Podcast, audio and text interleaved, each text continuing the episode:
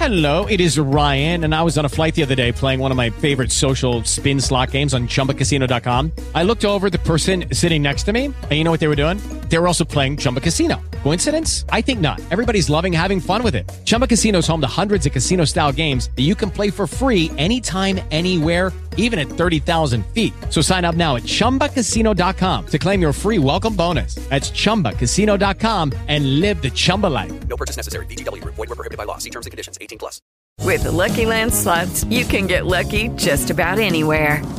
This is your captain speaking. Uh, we've got clear runway and the weather's fine, but we're just going to circle up here a while and uh, get lucky. No, no, nothing like that. It's just these cash prizes add up quick. So I suggest you sit back, keep your tray table upright, and start getting lucky. Play for free at LuckyLandSlots.com. Are you feeling lucky? No purchase necessary. Void where prohibited by law. 18 plus terms and conditions apply. See website for details. Horror Italy Podcast. Analisi, recensioni e speciali dal mondo terrorizzante.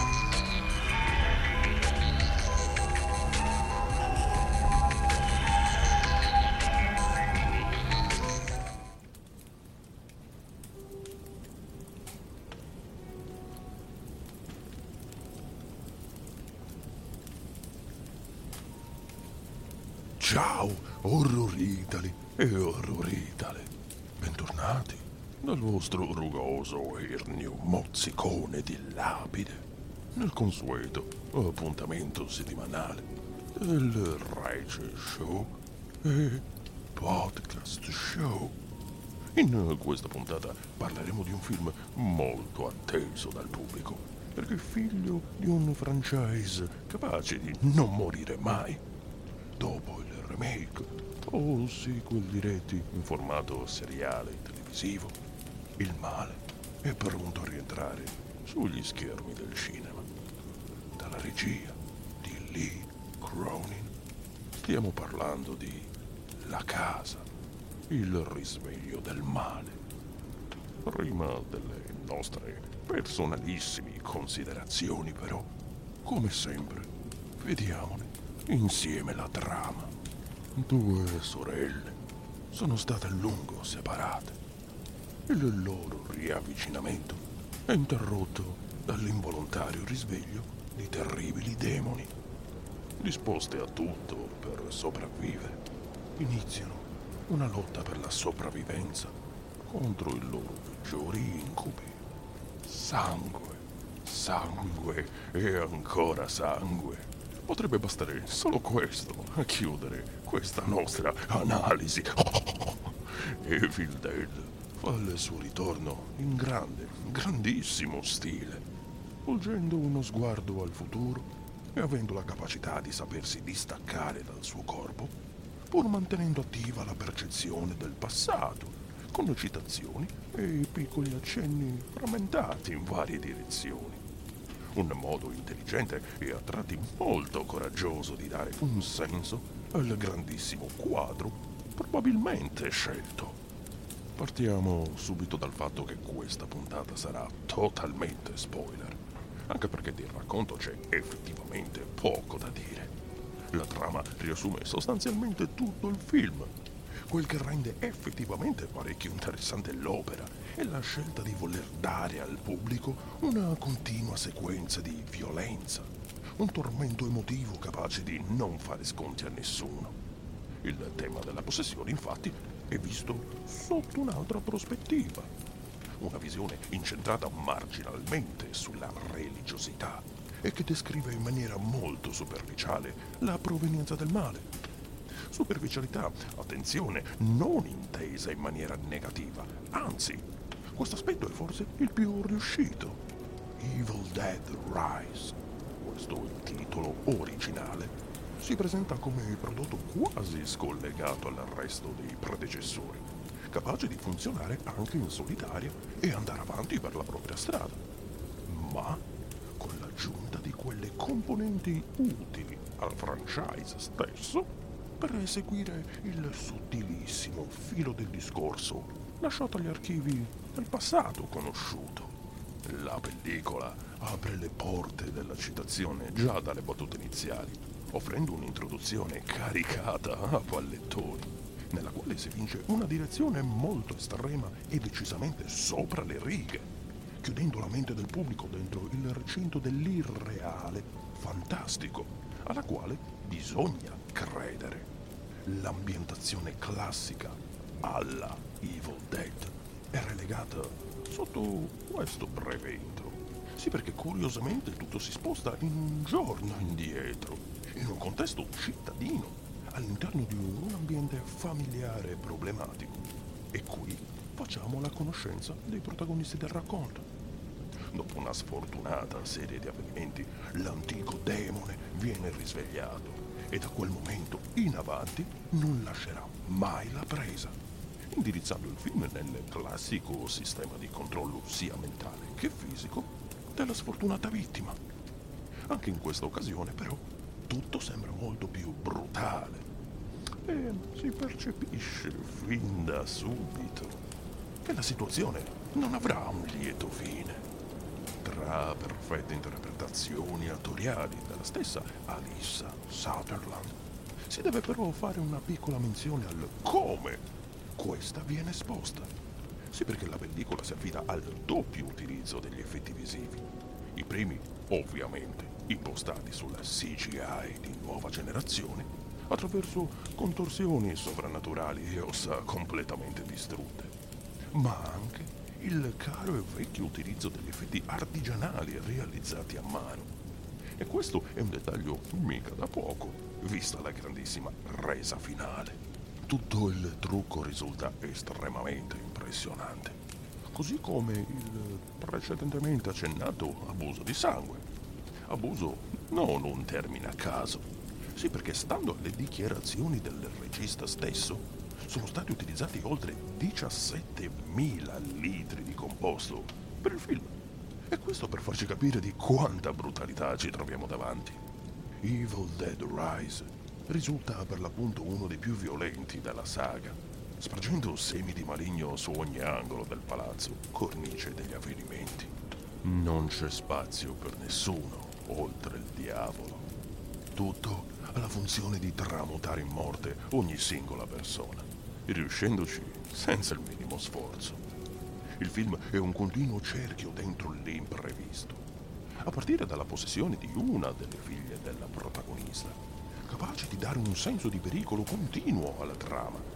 Da qui in avanti infatti si capisce che nessuno è al sicuro e questa volta l'entità ha la capacità di infestare più personalità, arrivando all'improvvisa resa emotiva, quando la più piccola della famiglia uccide in maniera davvero impattante la sorella posseduta. In questo preciso punto il pubblico è al corrente della lenta discesa verso l'inferno, senza via di ritorno. E qui tutto il soft splatter prende le redini della narrazione. Evil Dead Rise ha infatti questo enorme fattore dalla sua parte. Portare in un contesto, definiamolo, mainstream, lo splatter più al limite possibile della censura, riuscendo sempre a contestualizzarlo e facendolo parte del racconto stesso. Già nel remake di Fede Alvarez abbiamo assistito a scene impressionanti, anche per i più navigati, come l'iconica scena del taglio della lingua. Qui invece è portata in due particolari occasioni. La prima evidenziata durante l'episodio che vede coinvolta la nuova posseduta Bridget, in cui mastica frammenti di vetro che le lacerano la gola. La seconda avvenuta qualche istante dopo, oltretutto, con la grattugia affondata sul polpaccio della fuggitiva Beth, sorella della protagonista Ellie. Queste scene sono davvero forti e riescono ad impressionare con forte adrenalina. Il film è un continuo e rocambolesco scambio di situazioni impostate su questa andatura, portando al suo mulino una grandissima personalità. L'elemento paura non è così presente, se proprio dobbiamo dirla tutta. Anzi, forse tutto l'opposto. Però riesce a intrattenere con grande corposità e senso del ritmo. Sì, perché non ci sono tempi morti durante tutto l'arco narrativo. E ci si imbatte in omicidi su omicidi. L'intero piano del palazzo è contornato da figure che puntualmente vengono trucidate, nel peggiore dei modi, dallo smembramento degli arti al soffocamento per aver ingerito un occhio. Questo sicuramente come richiamo alla parte comedy cara a.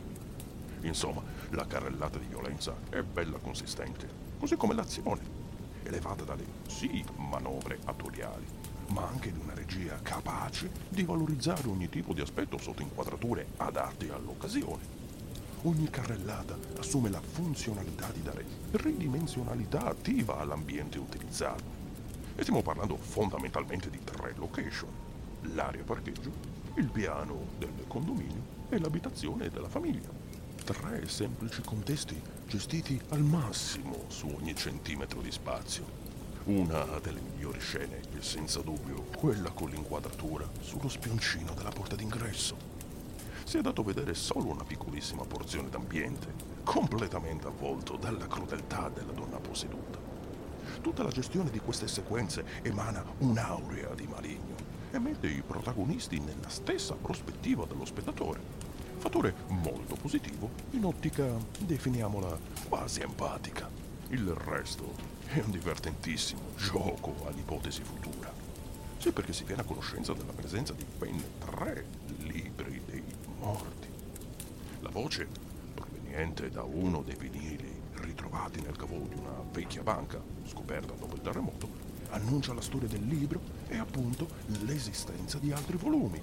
Questo easter egg, probabilmente, chissà, posizionato come semplice citazione al terzo capitolo della saga, L'Armata delle Tenebre, ha scatenato una serie infinita di rumors che vogliono un futuro collegamento tra questo capitolo e i precedenti. Le parole di Bruce Campbell, che ricordiamo essere insieme a Raimi stesso produttore esecutivo di questo lavoro, non ha lasciato tanti dubbi.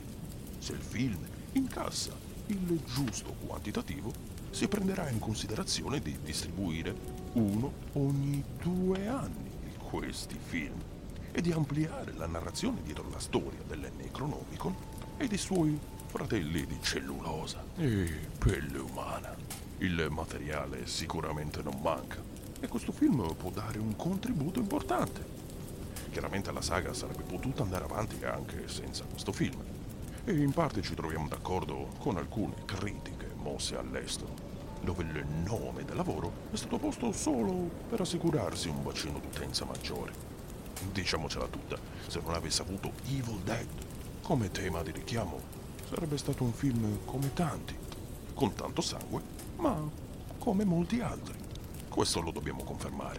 Ma ci fa piacere sapere che, comunque sia, c'è un progetto serio che alla base di tutto porterà altri lavori di grande qualità. Sì, perché La casa, il risveglio del male, è un film di grandissima qualità. E per questo assegniamo ben due horror stab. Una valutazione definita sull'ottimo proprio per una serie di fattori che sommati tra loro hanno lasciato ai titoli di coda una grande soddisfazione di visione. Le cupissime atmosfere associate ad una preparazione tecnica, attoriale e registica hanno generato una rincorsa all'esplosività del puro e grezzo horror old school, non tralasciando il periodo contemporaneo e ai suoi classici inserimenti, includendo il coraggio di saper fare delle scelte difficili, che si prendono sul serio il tanto che basta per infastidire la sensibilità dello spettatore, ma capaci al tempo stesso di metterlo in una comfort zone dove la risata riesce a far tornare tutto con i piedi per terra e dare quello sguardo sull'operato del geniale Raimi, con le dovute e ovvie proporzioni. Lee Cronin, dopo il debutto di The Hall, L'Abisso, recensito nei nostri canali, è stato catapultato in un lavoro molto difficile e tutto sommato ne è uscito con tutte le ossa integre. Anzi, forse ora rafforzate maggiormente ogni cura dei particolari. È stata sapientemente gestita e portata a schermo con una maestria da veterano, tra citazione al classico di Raimi, Kubrick, i lavori nostrani anni 80, e sotto sotto anche alla metal band Lordi, che a loro volta nel loro Blood Red Sadman citavano proprio Raimi. Ci troviamo davanti ad un qualcosa di estremamente vivace e frizzante. Niente di nuovo, come già detto, va bene, ma sicuramente piacevole e molto divertente. Horror Italy e Horror Italy. Queste erano le nostre brevi considerazioni di Evil Dead Rising.